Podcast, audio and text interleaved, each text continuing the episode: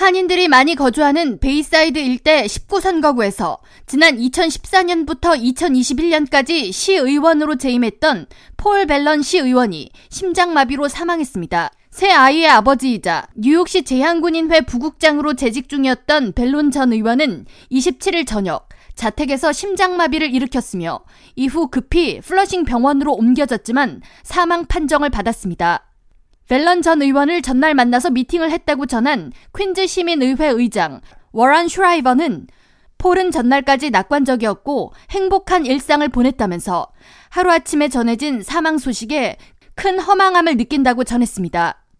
에릭 애담스 뉴욕 시장은 28일 성명을 통해 폴 밸론 전 시의원은 재임 기간 뉴욕시 블루 커뮤니티의 목소리를 대변하는 진정한 지역사회 투사였다라는 평이 높았다고 전하며 아울러 퇴역 군인을 위한 그의 헌신적인 봉사 역시 뉴욕 시민들에게 큰 위안이자 영광이었다고 평했습니다. 이어 시민들과 함께 폴 밸론 전 의원의 유족들을 함께 돌볼 것이라고 덧붙였습니다. 도노반 리처드 퀸즈 보로장은 퀸즈 지역은 폴 밸론 시 의원 재임 기간 여러 방면에서 큰 발전을 이루었다고 그의 업적을 평하며 자신이 퀸즈 보로장에 이르기까지 많은 영감을 준 정치 선배의 부고 소식에 슬픔과 애도를 표한다고 전했습니다.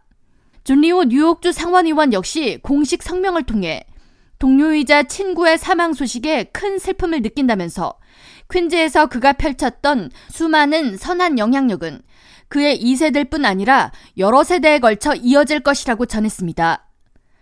벨론 전 의원의 할아버지 찰스 벨론은 퀸즈 판사를 역임했으며 아버지 피터 벨론은 뉴욕시 의회 의장직을 수행했습니다.